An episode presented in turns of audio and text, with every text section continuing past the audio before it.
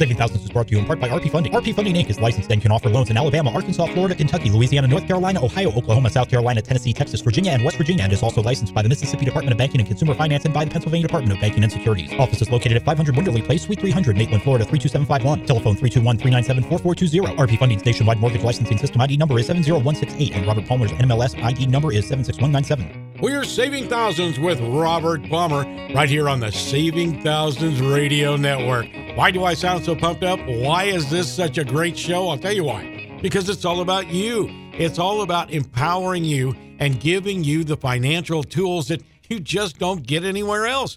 I mean, let's face it, we went all the way through school. We got our first job. We got our second job. We go to college. We graduate from college. We start bringing in those paychecks. Then there's a disconnect a major disconnect because, unlike any other area of our life, no one has ever given us even rule number one as to what we do with that money. So we kind of bounce from late notice to late notice to maybe I'll put some money in this account. Maybe I'll try to buy a CD. I really don't know what to do with my money. And at the end of the day, the big financial institutions have taken advantage of us, and we have less money than we had when we started the week. Well, where did it all go? and all of a sudden it's a Wednesday and we don't have enough money to make it to Friday. And so then we fall prey to those payday loan places. Or we go to a relative and say, hey, you know, I just need an extra $500 this month so I can make the car payment. What in the world is going on with finance? We need to take control. When that dollar comes to us, we need to be counting on that dollar and we need to have planned out what we're going to do with it. So this show is kind of like your GPS. This show is your guide with Robert Palmer, who is very successful in the financial industries. Robert Palmer takes us every day through the jungle, through the myriad of problems that we all have with money, and he gives us the solution. He walks us through that. We can see the light at the end of the tunnel, and the light at the end of the tunnel is financial freedom. And all of a sudden, we go from the darkness of being a financial zombie to the light, and we understand money, and we're no longer intimidated by money, by loans, by banks, by financial institutions. Put them in their place. They don't run our lives. We do. So, Robert, one of the things we really want to open the show with today is almost everybody listening has credit. But that's where it ends. They don't understand how the process works. And, and so people understand a little bit how credit scoring works. Again, the basics. A lot of, I mean, just the basics of this, so many people don't understand. So there are three credit bureaus in this country. All right? mm-hmm. Equifax, Experian, and TransUnion. All right. These guys don't generate the credit scores. Right? They didn't invent the credit scores. What they invented was, and they call them repositories. What they are is they're basically the holding bank. They hold all the information on your credit. And so what happens is all of the credit companies, all the mortgage companies, all the big car lenders, collection agencies, all these people, they transmit data to the three credit bureaus, Equifax, Experian, and TransUnion. Mm-hmm. And then these guys keep a file of you, right? So that file is your credit report.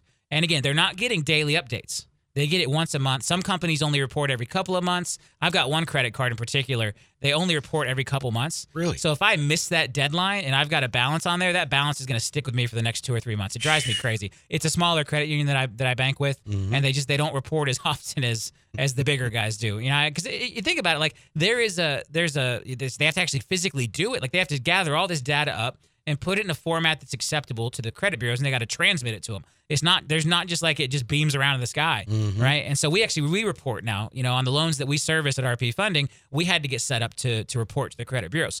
And so what happens is the credit bureaus have this big file on you and each of your credit lines is only is only transmitting the data once a month in most cases. Mm-hmm. But uh, that means that the data is hitting them all throughout the month right? Because one of my credit cards may send the transmission on the 3rd, and one may send the transmission on the 10th, and one may send the transmission on the 20th. And so it's constantly changing as these new transmissions come in. Well, then there's another company called Fair Isaac Corporation, which we all know is FICO, F I C O. Uh-huh. And these are the guys that actually invented the credit score.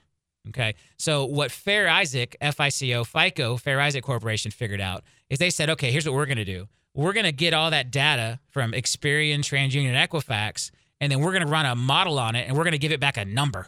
You know, we're going to give it back a score because what what they realized or the problem they were trying to solve is a lot of lenders, you know, credit card companies, it was it was very expensive to pay someone to read through seven years of your credit data and then try to decide if you were going to be a, credit worthy person or not, right? Uh-huh. So they would they would look through and they would pay these people, you know, hundreds of thousands of dollars a year whose job were to look through the credit report and say, okay, well he's had this he's had this car loan for six years and never missed a payment, and he's had this credit card for 18 years and never missed a payment. Nope. Nope, there he, he had a late payment on this credit card back five years ago. You know, oh, this credit card's pretty near its balance. You know, and and then these it was like an art form. These people's job was then to like process all this data and decide, okay, do we think this person's going to pay or not? So what Fair Isaac figured out, uh, FICO, is they took all of this data and they went back and they analyzed it and they said, okay, so we see here that in June this guy filed bankruptcy, right? So what did his credit look like in February, March, April, and May leading up to that bankruptcy? Because those are the warning signs that someone is heading toward a bankruptcy. And so when they took millions and millions of credit reports and they dumped them all into the scoring model, and then the scoring model took negative events in people's credit files and then looked back to see what was happening immediately before that negative event, and that's what they used to to generate their scoring model. And so the big pitch to the lenders was, hey, instead of having to pay this person all this money to read through 30 pages of this guy's credit report, we're going to give you back a number. And that number gives you the probability that this loan will pay back. And so if your hmm. credit score is down in the 500s, you have something like a I don't know, like a 50 50 to 60% chance of paying the mm-hmm. money back. It's pretty low. And then if your credit score is over 760 or 780, it's like you have like a 99.9% chance that you're going to pay that money back. And and so we over the years as the credit score has been reinforced more and more and more, there are lenders today that's all they look at. I mean, for a lot of credit cards and car loans today, mm-hmm. they they don't even look at the the data behind it. They just look at the score. And if the score says 780, boom, you're good to go. If the hmm. score says 580, you're out the door. I mean, it really has just come down to that. And so because we are now being judged by this number, and the biggest problem with the number, Rob, is the number can't know about things that happen in your life, right? you can't tell the number, oh, well, I went through a bad divorce, and those aren't my debts. Those are my ex-spouse's debts, and they're a deadbeat. You know, the the, the the the number can't see that, right? And so we took so much of the human element out of this, but it's important for consumers to understand because again, it, it doesn't affect bad on your credit until you go 30 days late, right? So if, if your credit card is due on the third, I got a credit card payment, it's a hundred bucks and it's due on April 4th. As long as I make it by May 3rd, it's not going to reflect negatively on my credit report, right? It's not mm. considered a 30 day late. And then, so then they go in 30 day increments. So a 30 day late is kind of your first ding. And then you have all the way until a 60 day late before it gets worse. And then a 90 day late and, and so on and so forth. Then other types of debts don't report at all. Like if you're 30 days late on your electric bill, like they can cut your power off. Yeah. And it never goes on. It goes on your credit report much later if they actually file a collection against you. But uh, but so so say your your power bill's due on you know April April third, and I don't pay it by May third, and then they send me the warning notice, and I don't pay it by June third, and then they come shut my power off, and then like oh god, I need my power back on, so I find the money, and run in there and pay it, and they turn the power back on. Uh, that never reflects on your credit report. That whole transaction of, of being three months late and having the credit the, the power cut off will not affect your credit report, your credit score at all. Now, four or five months later, if you still haven't paid it, now they will sell that account to a collection agency or they will file a collection against you, and that does go on your credit, and that's very, very damaging. So one of the things that, that people have to understand is if you do hit hard times, uh, if you don't pay your cell phone bill, it's not going to ruin your credit. If you don't pay your car payment within the 30 days, you know, if you pay your car payment at day 31, if you pay your credit card at day 31, now your credit score is going to drop hundreds of points. if you pay your cell phone bill at day 60, nobody cares. It doesn't go on your credit. You pay your utility bill, your water bill, your power bill, your property tax bill. These things you can be late with and they don't show up on your credit. So again, this is where education is important. You know, and, and so knowing this, you know, when I hit hard times in my life, and there's been there's been times, you know, when, when I when I started my first uh, my first mortgage company, Rob, and I, I you know I've had I've had two 30 day late payments in my life ever on my credit. It was both times because I just screwed up, like it, it totally blew it. One, I swear I paid, and Discovered says I didn't, and I want I hate those guys. Like I I canceled that card, and I will never do business with them again because I know I paid that bill anyway. Uh, but so early on, you know, when I started my first mortgage company, uh, there was actually a point where I think I was like three months late on the phone bill for the office. You know, because it was tough. You know, starting off was tough. This was I was young. I think I was probably like 19 or 20, and I had this great idea that I'm gonna I'm gonna own my own mortgage company, and I go out there, and I really didn't have enough money to do it, and I gave it a whirl, and uh, so I was like I was like three months late on my on my office phone bill, and my my best friend at the time's dad actually loaned me the money to go pay it. Uh, my, my mom didn't have the money. You know, my mom couldn't help me out. My parents couldn't help me out. So my best friend's dad loans me like a thousand bucks. And I remember I'm down in line at this was like GTE back then. Yeah. you know. GTE General Telephone. I'm in line and and the, the lady tells she's like, okay, sir, you know th- that's one thousand eleven dollars, whatever. The guy behind me is like, what? How is your phone bill? Like he like this guy, random guy behind me in line is like freaking out that, that my phone bill is like just over a thousand dollars, and it was three months worth. They were about to shut it off. Oh, and let me tell you, when you own a small business and your phone gets shut off, you're you're out of business. That's you it. are done. Uh, and so, but the whole time I kept paying my my credit cards and my cars. I, I paid the stuff that would have reflected on my credit because if my credit score dropped, right. So as soon as I walked in there and I handed GTE a thousand dollars, all was forgiven. It was like it never happened, right? The phone stayed on, everything was fine. Mm-hmm. Had I gone three months late on a credit card, it would have affected my credit score for the next 12, 18, 24 months. Had Mm-hmm. I gone three months late on my car payment, same thing, right? So I knew, you know, there was a point my power got cut off back in the day. It probably got cut off a couple times back in the day. You know, and I'd be sitting around for a week with no power dealing with it, go stay at a buddy's house because I, I got no power at my house. But again, I made sure I paid the credit cards and I made sure I paid the car loan because if those were late, it would have ruined my credit score.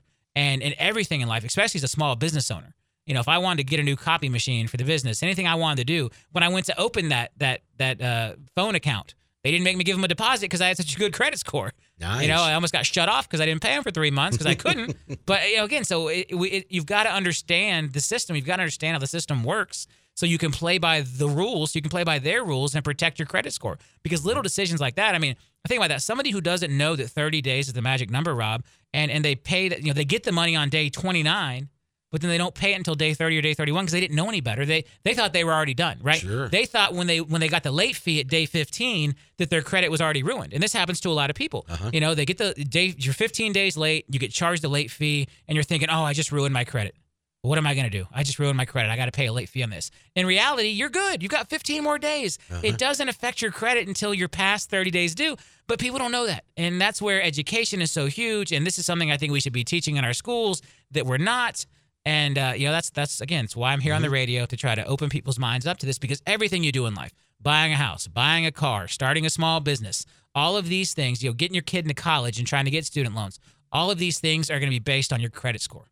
You know, and so if you don't have the good credit score, uh, you may not be able to get the things you want in life.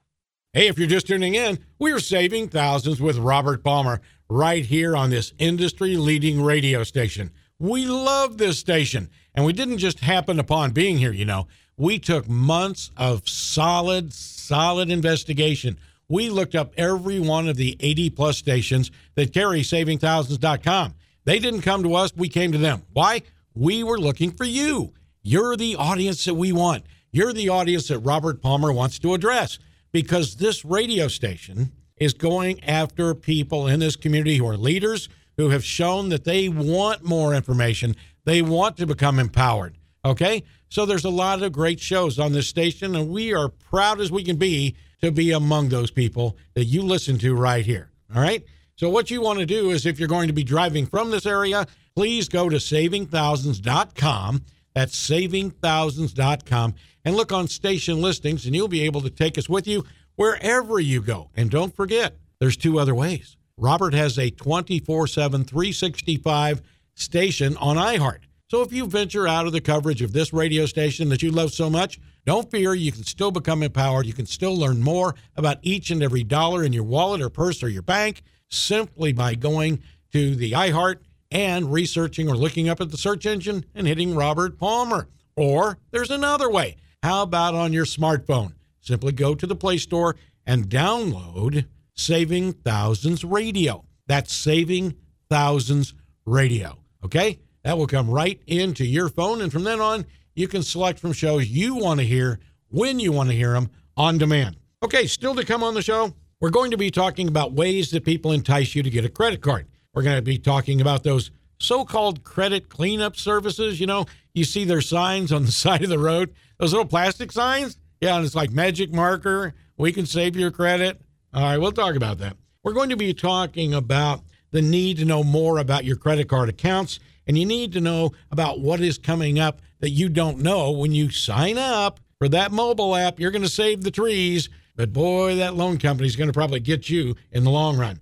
And we'll talk about the huge benefits of buying rather than renting. But Robert, right now, these winter months bring about a lot of trips to the mall. We want to get out of the house. We want to get around people. And of course, there's those big shopping occasions. We know that. But while we're in line, okay, there's people behind us. The kids are getting restless. We're checking our watch. We've got places to be. And that nice, courteous girl or guy on the other side of the counter suddenly tells us you can get a huge discount on what you're buying today if you'll simply take just a minute and you'll fill out our app for our department store credit card. We're caught in a trap. Yeah, we, we pulled an example of this. I, don't have, Ouch. I don't have the exact numbers, but roughly. So we looked at the bank that was backing the card, That's right? right. Because the thing is, the department stores, that's not their money. They go hook up with a big bank and say, "Hey, big bank, we can we can scam our customers into signing up for these cards, so we can charge them a much higher interest rate, whatever." So they get together and they say, "All right, we're going to charge these people twenty nine percent interest, twenty five percent interest, whatever." If you called that bank directly, you can get a card at like twelve percent interest or thirteen percent interest. I mean, they, they literally double it because you're getting it in line at the store. Now you can take you can take advantage of this. You can use this to your advantage. You know, you can pay that card off. You can you can make sure that they never get a dime of interest out of you, and then you do get that savings. But what happens? A lot of people don't, Rob. And and No. and what I will tell you is, uh, I personally do not think having a trade line is worth. You know, if you look at the savings, right? So if you're going to buy a two hundred fifty dollar item or two hundred dollar item, and they're going to give you twenty percent off, you're going to save forty bucks. Uh, you know, I don't know that forty bucks, in my opinion, is worth uh, applying for a new credit card, getting the credit ding, having this new trade line. Because remember, the first six months of having a new trade line, it, it hurts your credit. And Yeah. so, are you gonna let you're gonna let your credit score suffer for six months just to save forty bucks? There's people who do it to save five dollars because they're it's a smaller ticket when they check out at Kohl's or whatever. And and I think you have to be more strategic about where you use these. You have to be strategic in if if you end up buying a car and you miss out on the zero percent interest deal because your credit score fell because you took the the forty dollars savings at the department store, or if you miss out on a like a, if there's like an eighteen months interest free for furniture or for a big jewelry purchase or whatever, you may miss out on that because your credit score dipped because you took advantage of that little store card. Yep. Uh, so I am not a fan. I, I I think we've got to be strategic as financial ninjas, but we've got to be we've got to be more strategic than that. Just because you can save a few bucks, even if you pay it off and never let them get interest out of you, it's still now a new trade line. There's still some some downside to having it, and and I think there are better alternatives where you can save more money uh, by making better decisions in other ways. And if you're not a very responsible consumer, and a lot of people are a little bit lazy about this, they'll go, okay, here's J.C. Penney where I have a thousand dollar uh, credit limit. Okay, here's Kohl's where I only I don't have a credit limit. Oh, I can go over there and get the clothes because they say I've got that much money. You know, when it comes to department stores, you think, oh, that's how much merchandise I can have. You don't think about the payments. No, absolutely. You know, uh, in the, in the early days when Jill and I were broke, you know, when I first opened RP Funding, uh, we lived like her Best Buy card. She had a Best Buy card that had like a couple thousand bucks limit on it, and so like if we needed anything that you could possibly buy at Best Buy, we were going to Best Buy. And now we weren't going to shop around. We weren't worried about getting the best deal because we had credit there. Yeah. You know, and, and this is the trap they want you to fall into. Uh, because they know that's what's going to happen, and so there, there's really this is where rule number three comes in the three day rule. So one of our, you know, n- rule number three on the saving thousands rules here is the three day rule. Well, if you're standing in line at Kohl's or Best Buy or whatever, and they offer you a credit card, you can very politely say, "Well, I'm sorry, I have to wait three days before I can make a decision. That's it's part of my rules. It's part of how I live financially. I'm a financial ninja. I don't make, I don't apply for credit. I don't make a decision like that without you know reviewing it for three days. So if you'll please give me the pamphlet on your little you know, little on your card, give me a little flyer so I can go home and I can study the interest rate, the APR, the annual fee, and, and all the terms and conditions. Uh, then, if in three days, if it seems like a good idea to me, I will come back and I will get your little credit card. And they'll say, but sir, you're to miss out on the opportunity to save 20% on today's $100 purchase. And I will say, well, that, that's okay. I'll probably be back here and spend $100 again.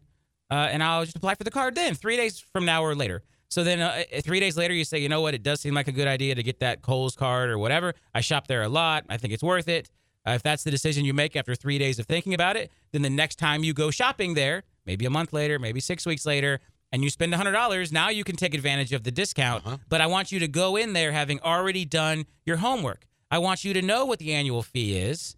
I want you to know what the APR is. I want you to make that decision three days prior, right, to actually doing it. So now when you're in there shopping, you know at the register, hey, I'd like to sign up for that Kohl's card. You made a decision on your own terms. No one pressured you. You weren't distracted by being in line. You've looked at this and you've made a decision as a financial ninja that this is something that makes sense for you. This is one of the credit cards, one of the tools that you want in your arsenal. and you've thought on it and you've slept on it and you followed rule number three, the three day rule, and now you're ready to go back in there and you're ready to get that card the way a financial ninja would, which is prepared as a conscious decision, not just falling into the smoke and mirrors of the discount. You'll still mm-hmm. get your discount. I mean, that's the thing. They give you the discount one time whenever you sign up for the card. Well, how many times, if you've only going to shop there once in your life, what's the point? Amen. Otherwise, just wait and get the card the next time you're there if it still seems like a good idea. So that is my advice when it comes to store charge cards because all of a sudden you will wake up one day and you will find a balance on there and you'll be paying a ridiculous interest rate uh, all because you fell into that trap and didn't follow the three day rule. And didn't, probably didn't follow the, the rule number two either, which is know your numbers. And you probably didn't follow rule number one, which is shop around. Shop around, know your numbers, follow the three day rule. That's the top three rules here on the Saving Thousands Radio Network. You know, Robert, more and more people are listening to Saving Thousands and they're going to savingthousands.com, and not a day goes by that somebody doesn't bring you up in conversation when we're talking maybe at dinner or maybe just a social get together. And they'll say, you know, that Robert Palmer, he is really giving us good financial advice. And you know what? Our finances are getting better. We're coming along. We've got more money at the end of the day, end of the week, end of the year. And you know what? The strange thing is, we didn't get a raise at work. We're just managing our money better. And it was so easy to do. I mean, Robert doesn't want us to go out and sacrifice a lot. He wants us to think and he wants us to know the financial traps that those big, big banks and these financial institutions are setting for us. You know, they come along with their commercials and they come along with their hype and they're smiling and they look so friendly when at the same time they're trying to reach around us to our back pocket or reach into our purse and take our money. Well, those days are gone because now we know the tricks of the trade and Robert Palmer is empowering us each and every day and teaching us more about our level of economy. So we're not talking about the stock market. We're not talking about the World Monetary Fund. We're not talking about the meeting of the Fed. We're talking about simple day to day. You get some dollars by pay, and it's how you use them that puts you to the head of the class. You want to know more? Well, we've got several places where you can find out more. You got the radio show, you're already there, right? Well, how about savingthousands.com? Have you checked on it? Savingthousands.com is a phenomenal destination. And as the show goes on, I'm going to take you on a virtual tour of savingthousands.com. It's going to be a lot of fun. You're going to learn a lot. But, Robert, as I was driving to the studio today, oh, I came to a stop sign on my way over here, and there was a new crop of those plastic signs. You know the ones I mean? You stick them in the ground, you, you write on them with a magic marker, and these were great. They were promising to clean up my bad credit for only $200. Well, goodness gracious, sounds like a great deal. Yeah, so let me tell you that that that 200 bucks is going to go to clean up the guy's credit who you gave it to cuz he's going to use that to pay down his Visa card and then you're never going to hear from him again. Uh yeah, there, there is no magic wand. Yeah. I mean, so here's the deal. So there are companies out there that, that have ways to try to trick the system, but every time they come up with a way to try to trick the system, the credit bureaus figure out how to stop that from working. So, uh, uh, just to give people an idea of what some of these companies would do. Uh, one of the things they will do is they would just dispute everything on your credit. They will send a letter to every single creditor you have saying, This is not my account, prove that it is, right? And once upon a time, this worked because once upon a time, the credit creditors were kind of lazy about it. And then the credit bureaus came out and said, "Look, guys, you got to take this more seriously. If it's really their account, you gotta you gotta leave it on there. You can't just you can't just delete it because you're too lazy to go through the dispute process, right? So that happened. So that, that really doesn't work like it used to because now when you dispute everything, they will write you back and say, uh, "This is your date of birth. This is your social security number. This is the this is the store you were standing in when you took out the line of credit. Here's a picture of you at the register. It's your account." Whoops. Right? They didn't used to they didn't used to take it that seriously. So that, that quit working. So then the next thing is this one was kind of sneaky, Rob. So they they would have people that had really good credit cards, right? Really good credit accounts. And they would take people, so like say I have a fifty thousand dollar credit card that's never been late. It's got ten year history on it. You know, like it's it's having a huge positive impact on my credit. And then you, Rob, you have terrible credit. So I would, uh, in order to help boost your credit, I would make you an authorized user on my credit card. Now I would never give you the card. Like the whole point of authorized user is like if you want to give your kids a card, you know, mm-hmm. give your spouse a card, you make them an authorized user, and this reports on their credit. Okay, so they would Oh. actually they would make complete strangers authorized users, but they would never give them the card, so they couldn't they couldn't do anything with it, but it would show up on their credit. So now ah. all of a sudden, my my perfect account with great fifty thousand dollar limit, zero balance, great pay history now shows up on your credit report because you're an authorized user. Well, the credit bureaus figured that out and they put a stop to that. So the the authorized user accounts no longer positively impact your credit score. Mm-hmm. Um, there's all kind of scams these guys have come up with. At the end of the day, there is no magic bullet. There is no secret letter. You you know this. We have the secret letter, Yeah, we've got and when we send this letter, they delete everything on your credit. That's that's crap. Doesn't exist, right? So just be cautious of that. I mean, at the end of the day, if you want to clean up your credit, it's simple. Like so, uh, you know, people that have good credit, no one taught them how to have good credit. They don't have to pay anybody to give them good credit. But the mm-hmm. idea is like once you've screwed up, then you should pay someone to fix it. You, you can't. You just have to do the things you should have done in the first place. Pay the repay everyone you owe money to. Well, I don't want to do that. Well, you're on bad credit. That's so right. that that that five thousand dollar Visa card you maxed out and never paid back six years ago, Ooh. pay them back. Right? You want to have good credit? Pay back everybody you owe money to, and then pay everybody on time, and don't max out your credit cards. Ever again. And if you do those three things, you will have good credit. You can go ahead and mail the check for $250 here to RP Funding, care of Robert Palmer, uh, for expert credit repair advice. And just go ahead and send me that check for 250 bucks instead of sending it to the guy who drew the corrugated sign. And I will happily cash that, and I will take my beautiful wife to dinner with All that right. $250. And you will get the same amount of work from me that you would have gotten from the other guy on your credit. Yes, we are saving thousands right here with you, Robert Palmer. I just love doing this show. You know, coming to work every day. I don't know of any of my circle of friends, my relatives. I can't think of anyone, even my former classmates that I read about on Facebook. I, I sometimes have to brag that I've got the best job in the world. I'm kind of like everybody else here at the Robert Palmer family of companies. How could you not want to come to work when you know you're doing good for people? When you know that people are learning, that people are actually getting more from their money? I mean, this is a great place and a great job. I love it here. I would not do anything else. And I really think that I'd still come to work here if I won the lottery. You know why? Well, with the money that I make, I'm very, very happy. And using those saving thousands rules to success that I can find at savingthousands.com has helped me kind of change my ways. It's helped me alter the way I handle my money. And by golly, I'm not wasting as much money as I used to. And that kind of brings me to the point of what we're wanting to talk about next. You know, we as a society, I believe we've been duped. And Robert, I'll tell you why. The credit card companies and all the credit companies that I know of, that I use anyway, are using this out of sight, out of mind tactic to keep me in the dark of what's really going on with my bills. There's things I want to know that I can't find on that site that I get on my computer or my smartphone. You know, in the name of the environment, we've all been talked into don't get those paper statements anymore. We want you to go online and there's going to be your bill and your statement. The problem is, having learned so much from you right here on the Saving Thousands Radio Network,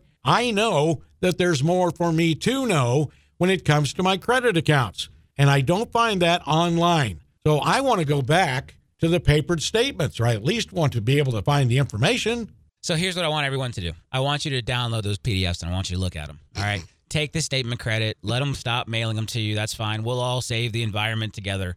But don't stop looking at the paper statement. Mm-hmm. You know, so go on there, click however many links you have to click to to find the PDF of your paper statement and get it and look at it. And I want you to sit down and I want you to look in the mirror and I want you to say to yourself, I spent $391.11 last month in interest. Say it four or five times to yourself. Mm. All right. And see how differently you feel about leaving balances on those credit cards, right? Because information is power, folks. And they know it. And they're afraid of it. Mm-hmm. You know, they know they they want to shut me up so bad they can't stand it. You know, I'm out here telling people all the dirty tricks, right? And and, and guess what? If you know about the dirty tricks, they don't work anymore. That's right. The tricks only work because you don't know. You're sitting here thinking, oh, this is so great. We're saving the environment, right? And the average consumer doesn't recognize that, well, there's no, all this information is missing from the new screen, right? What, you know, what, what's going on here? You know, and, and, and just, it's this cat and mouse game. And so, you know, maybe next the government will start to regulate the online banking and make them show more of this information. And then mm-hmm. they'll just figure out how to stick it somewhere else, right? Then they'll move it from the internet to a mobile app. And then the government will come back out and say, oh, well, when you have a mobile app, you have to show the information. You know, it's just, it's this constant cat and mouse game. And the consumer is always going to lose unless the consumer educates themselves, unless we educate ourselves, mm-hmm. unless we become skeptical of these companies, right? Unless we look out for ourselves, unless we try to find the hidden meaning in, in everything they're doing. Because trust me, they're not making any decisions because they could care less about the environment, okay? It's not, everything has an agenda with large financial services companies. This is one of the first things I learned in my career. It's one of the things that drove me out of the big financial services companies. Mm-hmm. What drove me into starting my own companies. What drove me into starting RP Funding so I could be different. So I could not play the game. So I could not hide things from people. So I could not try to sit up at night and try to figure out ways to to you know to get around government regulation to not have to show people the truth because oh my god what if they pay us back on time and don't waste money on interest and what if we don't charge them fees and how are we ever going to survive it's easy folks it's really easy you know i mean if you think about if you think about how little they pay us on our savings accounts and how little they pay us on bonds, right? How dare they charge anyone a 29% interest rate on a credit card? But it happens. It happens today. And it happens to a lot of people. And those people just don't realize. They just they don't realize that they're not they don't see they they can't tell how bad it is. And that's what this is all about. So that is my uh, that's my rant about the credit card industry. Uh, so do yourself that favor. Look at the PDF. Study those boxes. They really have some great information. The the new regulations force them to show you what it would look like to pay that debt off sooner, what making a small extra payment every month would do, and get yourself on a plan to get that debt retired. You know, I, I'm a I personally am a big fan of paying off your highest interest rate debt first. Uh, I know there's there's others that, that preach differently.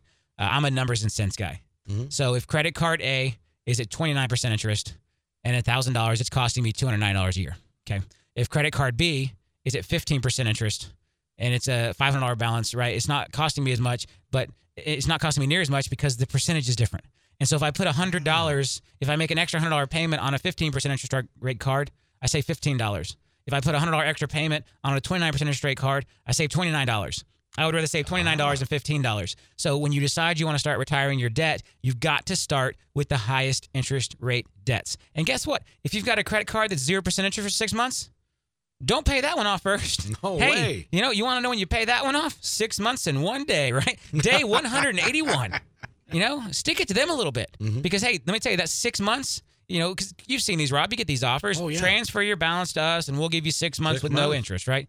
And they lose money during that six months. Right. I mean, they lose a lot of money. I mean, in our example, if you took your thousand dollar limit, thousand dollar balance with paying twenty nine percent interest on, two hundred ninety bucks a year, you transfer it over, right? You're going to save half of that money for six months and no interest, right. right. You save half of that two hundred ninety bucks right there, done.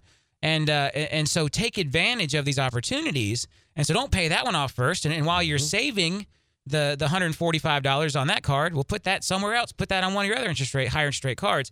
But then beware because when the 0% expires, you now have a new master in life and they may have a higher interest rate. You know, you never know. You got to look at it. And and so these are all the decisions we have to make as consumers and if we are conscious of what we are spending in in interest, Right. right? Cuz I think what a lot of people think is like, "Oh, so I, I bought that I bought that uh, stuff. I bought the stuff. I went down to Best Buy and I bought some stuff. And the stuff cost a $1,000. And so I mailed in a payment this month of $80. Well, now I probably only owe $920 on my stuff. Yeah, wrong. Wrong. You owe $998 on your stuff, even though you made an $80 payment, because that's how interest works. The interest gets paid first. They pay themselves first, right? So when you make that payment, they take the interest out, and then whatever's left goes towards your balance. And so once you've made $1,000 worth of payments, you do not owe zero. You know, you're probably still going to owe four or five hundred dollars, depending on how long it took you to make that thousand dollars worth of payments. Uh, and this is what we've got to understand. We've got to do a better job of understanding interest, how it works, how it can make us a slave. And, so when you think about this, Rob, we're talking about credit cards at, at numbers like 29%, 19%, 22%. Mortgage rates are in the threes and the fours Wow. right? So I mean, where where do you want to put your money? You know, I mean, I will have people come in here and, and you know they, they want to put twenty percent down because they don't want to pay PMI, but they've got all these credit cards, mm-hmm. and I'm like, well, well, come on, put ten percent down and pay off your credit cards. Stop being a slave to the interest. Hey, Robert, if you don't mind, I'd like to take this opportunity to take our listeners on a virtual tour of savingthousands.com. It really is a useful site, everybody. And unlike a lot of the things you'll find on the internet, this is not trying to sell you anything. It is an extension of the Saving Thousands radio network that appears right on your computer, on your cell phone, your tablet, whatever device you've got that connects you with the internet. It's a free passageway, no obligation, no banner ads trying to sell you anything. It's a completely free site. But you would think with all the information that's on that site that it would cost you money. But it doesn't. It's another public service of the Robert Palmer family of companies. You'll find those saving thousands rules. You'll find past radio shows that we've done by topic.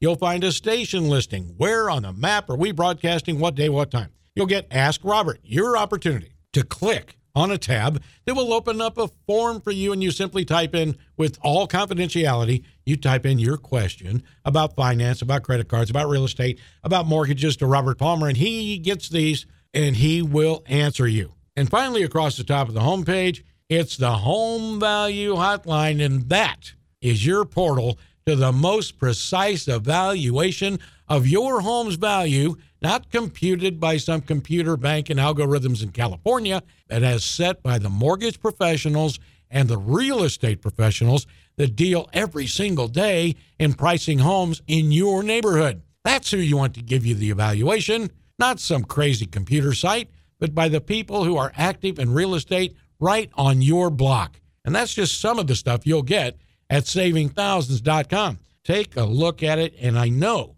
that you will come out on top. You know, Robert, one of the info modules that you and I did about two years ago that's gotten a huge amount of discussion when I'm talking to people is the one where we talked about those so called sacrifices that we verbalize when we're talking to our significant other and we're at the family and we're looking at that beautiful dream home and we know that it's just about how much we can afford, maybe a little bit more.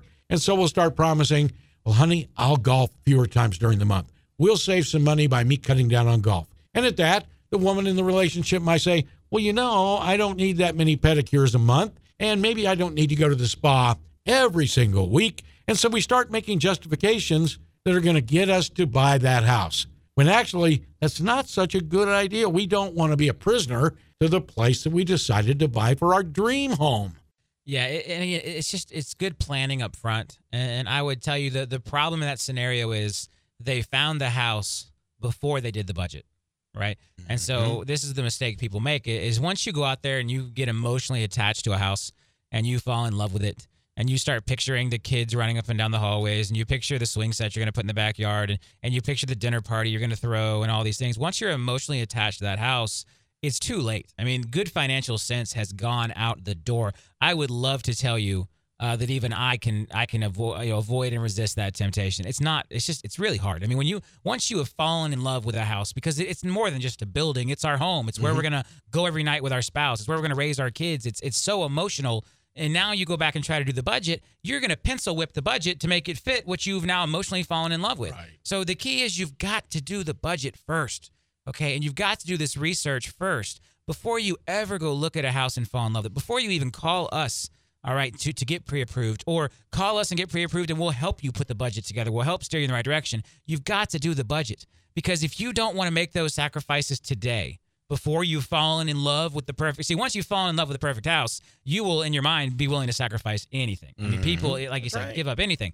But if you're sitting there today, you're not just going to start to volunteer and say, well, yeah, I'll give up golf. Let's give up. Go. There's there's no emotional attachment. Yet. There's no house you're in love with. And so if you do this exercise first, if you sit down as a family unit with your spouse and you go through and you do your budget and you say, okay, what are we comfortable with, and then you commit that you are not even going to go look at a house until you know it fits within that budget. And so what this means you're mm-hmm. going to do is you're going to check the taxes and insurance before you ever go look at it. Right? A little more work on your part, but you're going to save yourself from this trap of emotional attachment. So your real estate agent sends you a list of 10 houses, right?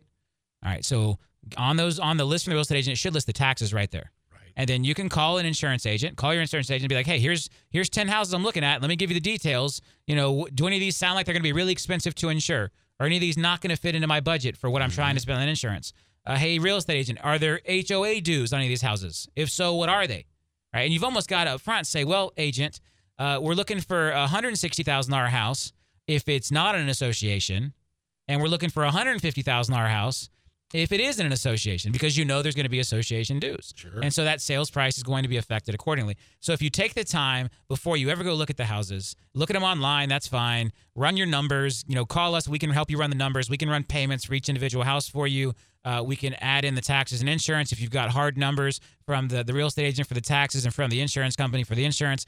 And so before you ever go look at a house and fall in love with it, you can look at the payment and understand because the last thing you want to do is stumble into that house with the crazy expensive homeowner association, the crazy expensive insurance, the crazy expensive taxes, and you don't realize any of these things until after you've fallen in love with it, right? And you make the mistake, you take the kids with you to look at the house, and they're in love with it, and everybody's in love with it. And now is when you're going home and you're going to pencil whip the budget and you're going to try to make it fit. And all you're doing is setting yourself up for failure. So do yourself the favor, take the extra little bit of time and, and calculate the payments. Work with us. We'll be happy to help you calculate the payments on each of the 10 houses uh, so that when you go out there and look at them and you can eliminate the ones that don't fit the budget you are comfortable with before the emotional attachment sets in. Hey, Robert, can I talk a little bit more about savingthousands.com? you know, I love that site. There's sometimes during the day when we kind of get a lull, maybe we're waiting for a guest or whatever, and I'll just find myself drifting towards savingthousands.com where I can read some of the excellent articles by our research staff. We haven't always had these uh, research staff people around. I think it's been the last year we've been bringing them in day to day. And these people are great. They're out in the community. They're talking to the people. They're talking to the mortgage folks. They're talking to real estate folks. They're talking to folks in government, home fix ups, swimming pools, you name it. They're out and about. They're talking to developers for crying out loud. And they're writing some outstanding articles, really great articles. Here's some that are really being read on demand. And we can tell because when you click on an article, we know that. All right. So here's some of the top eight, I'd say. How much does it really cost to attend a college? When it comes to college, there are hidden costs that people need to think about. Okay. Or how about this one? Paying your credit card at the right time during the month. Now, hear me out. Paying your credit card at the right time of the month can save you money and can improve your credit score. You want to know how? Read the article. All right. Number three, definition of good credit. Where do you rank? Are you a credit risk? And remember, that's not just about getting a home loan. That's not just about getting a car loan. Do you realize that even your automobile insurance is dictated by your credit score? Oh, we know the driving record's in there too, but your credit score is now factored in. All right, number four, how much home can I really, really afford? This kind of reflects on the uh, comments made by Robert just a few minutes ago. So you want to read the article and get even more information. But, Robert, let's talk about that. Let's talk about renting and buying. We need to be educated about the importance of owning a home. I mean, when we're renters and we just keep writing that check month after month after month, letting the landlord hold our deposit, all of that money that we are giving to him just so we can have a roof over our head, well, it's making the landlord richer and it's making us poorer. If you look at the the wealth of people who are landlords compared to those who are renters, right? The the the landlords are the rich ones, right? They're the really wealthy ones. They're the ones that Really? have a, a high net worth. Why? You know, because they have the real estate. And and if it was a bad deal, if owning a home was a bad deal in the long term, do you think these really rich folks would own so much real estate? Absolutely not. And and what, what happened, Rob, is for for a whole generation, they saw the way real estate ruined a lot of families' lives, right? And it did. And you know, we had we had the crash, and a lot of people were upside down. Uh, what I will tell you is, if people, you know, the people who didn't get the toxic mortgages, who didn't get taken advantage of, who got a good, solid 30 year fixed mortgage, they really didn't have the problem, right? Because their payment didn't change. Their payment didn't go up. They just kept paying it like it was rent, right? So if you lived in a house and all of a sudden that house loses value, well, if the payment is affordable, if the payment's the same as rent, who cares? When you were a renter, you didn't get any benefit of the value of the home, right? And, and so, but for a whole generation, they saw, you know, property prices crash. And it really happened very quickly. I mean, over a two or three year period, we saw property crash, you know, property values crash, and they immediately have now started going back up. And if you delete that whole period, right? If you just if you take the long-term appreciation chart and you delete like 2005 and 6 and 7, uh maybe even 2004, it's a pretty straight line, right? So we had that anomaly where it spiked and it came back down, but over the long haul. So even the like I mean, I, I had a lot of properties. I bought I bought the house I'm sitting in right now in 2007, right? Uh, 8 years ago to uh this week actually. And uh, so yeah, it's worth a lot more than uh the one or a lot less than what I paid for it. Uh, but uh, actually, I'm getting pretty close back now. That's but but you know, but but the payment is the payment, and I owe a lot less than I did when I bought it eight years ago. And so yeah, I didn't hit the home run with the appreciation part, but I'm starting to get that back now. And I bought at the worst possible time on this particular property. And so even when you miss in real estate over the long haul, you're going to be fine. You know, 15, 20 years from now, this thing's going to be paid off, right? And uh, it's going to be paid off, and it's going to be worth more than what I paid for, and it's going to be a really nice asset. So even even the worst of times, uh, real estate is still uh, more beneficial Mm-hmm. than renting, right? And, and so what we see, Rob, is people who have owned before, people who have seen the impact this has, right? You know, when you live in a house and you make your payment, and uh, all of a sudden you wake up ten years later and you've got 70, 80, 90,000 dollars in equity in that house, right? This is that's real money. You know, well, we we have people that they, they bought their first home. You know, they buy a two hundred thousand dollar home. Probably right about the same time they start putting money into their four hundred one k, right? And, and so then they wake up ten years later, and the the home has seventy, eighty, ninety thousand dollars in equity, and the four hundred one k only has like twenty or thirty thousand in it. And, and they realize that the buying the home was probably the the best choice they could have made for their retirement. Buying the home has done more to increase their net worth and put them in a position to succeed. You know, people who bought homes in 2010 and 11 are absolutely seeing this right now. You know, that their homes are up significantly. There's people who just in two or three years, their homes increased sixty, seventy thousand dollars. That's real money. They can sell the home right now and bank that money uh, into their 401k or whatever they want to do into a retirement account. They've got sixty or seventy thousand dollars more than the person who chose to rent. Right. So let's let's go back to person A and person B. So in 2010, person A and person B, remember, person A is my guy who pays cash for everything mm-hmm. and doesn't believe in credit and thinks that credit's the path of financial ruin, which it can be if you're irresponsible, right? But you don't have to be irresponsible. That's your choice. And then person B, who's very responsible, person B pays their cards off every month, takes advantage of the points, takes advantage of the discounts on the vehicle. They probably furnish their whole house with using credit card points, right? And they, they buy the vehicle, they buy an affordable car, but they take out a loan on it uh, so they can get a little bit newer car, so they don't have to have the big maintenance bills, and they have the good credit score. And so now in 2010, person A and person B both go to buy a $200,000 house, and person A can't get a mortgage because they don't have any credit, so they go rent. Person B buys the $200,000 house. Fast forward to today, and that house is probably worth $260,000, $270,000. So the person who was not afraid of credit, the person who who followed rule number four, rule number four, don't abuse credit, but don't fear it either. Don't fear credit, but don't abuse it. The person who followed rule number four now has an extra 60, 70, 80,000 dollars in net worth because the home went up in value. The mortgage has gone down in balance, right? And and who knows how much they've made during that time period off of cashing in their credit card points, not having to pay for vacations, getting the discount on the truck, whatever it is, you know, and and the vehicle got paid off and they traded that one in and went out and got another vehicle with a similar payment, but it's a nicer vehicle this time because they had the down payment money plus the equity in the first vehicle and they took out the small loan. They didn't get eaten up with maintenance bills and and repair bills on their car because they bought a little bit newer. Who's in a better situation today? And you know what? Person A is paying more in rent each and every year, while person B's home, uh, their home payment never went up. That's it. It That's was it. frozen. They they locked in the, the person who bought the home on a 30 year fixed rate loan in 2010 locked in the 2010 monthly prices. Right? Think about that way. Forget the 2010 money. Yeah, mon- yeah 2010 money, 2010 monthly prices. Right? The rent has gone up uh, dramatically since 2010, but that person's mortgage payment is the exact same.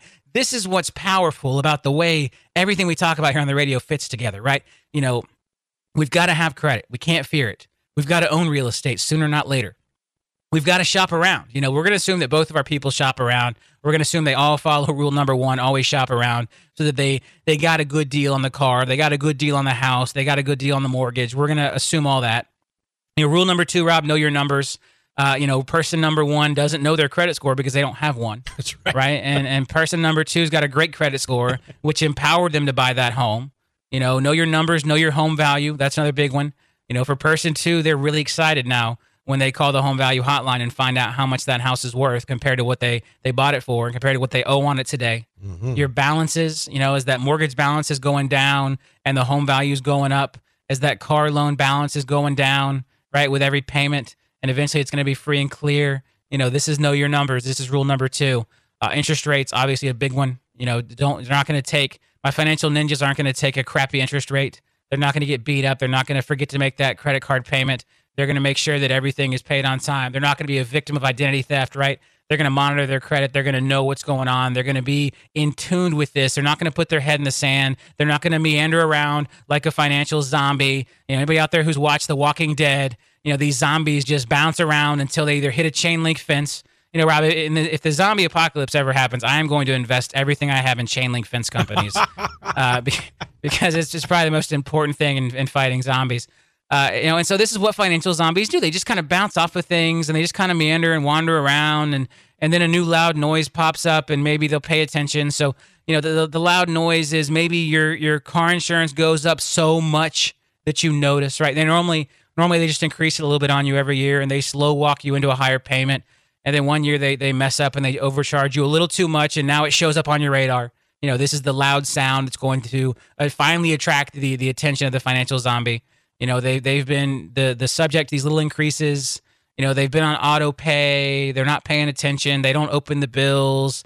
They have no idea. They've got credit cards they're making the minimum payments on, and then all of a sudden the card's maxed out, and now they wake up and pay attention. Right? This is this is financial zombie, and I want you to be a financial ninja. I want you to to know your numbers. I want you to pay attention. I want you to have a plan. I want you to understand the power and the benefits of credit. I want you to understand what it means to have a good credit score, what it means to have a, a good, solid credit history, what it means to have available credit that you can utilize in an emergency. So you're not having to go back and borrow money from mom and dad, or if you are mom and dad, you're not having to borrow money from the kids. You know, because this is what kills me, Rob. There's people out there who will refuse to have, you know, traditional credit because, you know, they think it's going to ruin them but they get in a pinch and they'll go borrow money from their kids or borrow money from their parents. Mm-hmm. Uh, you know, I, this is where having those cards available, having that, you know, having that emergency fund. Let's not forget. I want everybody. Rule number ten. I want you to have a savings account equal to three months of your last three months of gross pay. Right, not take home gross pay. Your last three months of gross pay.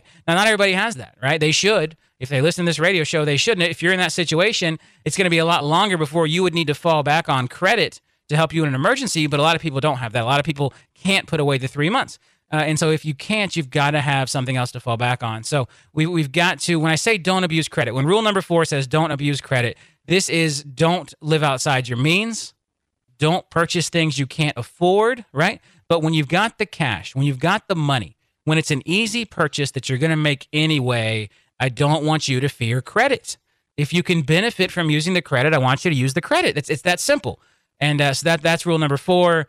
Well, I got to tell you, folks, I know that we're right now getting up to speed, but now we've got to say goodbye. So until the next time, let me leave you with some of the great, great places that you can acquire more of Robert Palmer's teachings, of his philosophies, and his knowledge of money. And how did he come upon that, you wonder? I think if you've been listening for a while, you know. But of course, Robert Palmer has been in the mortgage industry all of his professional career. And along the way, don't you think that he has come across tens of thousands of credit applications, tens and thousands of credit reports? Yeah. And he has talked to tens and thousands of people about the mistakes that we make. And he does this in a caring way, not a pejorative way, of the mistakes that we have fallen into that have meant the difference between a 580 and a 750 credit score. So keep learning, keep becoming a financial ninja. And you can do that through savingthousands.com. You can do that in our radio shows. You've got the radio show here on this great channel. You've also got the radio show 24 7 on iHeart. If you go to iHeartRadio in the search engine, just type in Robert Palmer. You can also go to your Play Store for your phone and you can download Saving Thousands Radio, the app. That's right. there is an app for that. A couple of other places you might go to read some great articles, to listen to some great interviews. We have uh, one site that we power called A State of Eyes a state of eyes. You're going to love that site. It deals with bringing the population, especially the younger people, back into the housing market with a true understanding of real estate. And that's what that site's all about. We have another site called Real Prospector, and it goes a little bit more into the actual industry of real estate and mortgages. It's actually kind of a well read document each and every day by people in the real estate market, but it's also open to you. So the more you know about the ins and outs of the industry, the better off you are. But all along the way, the end result is we're all saving thousands with Robert Palmer.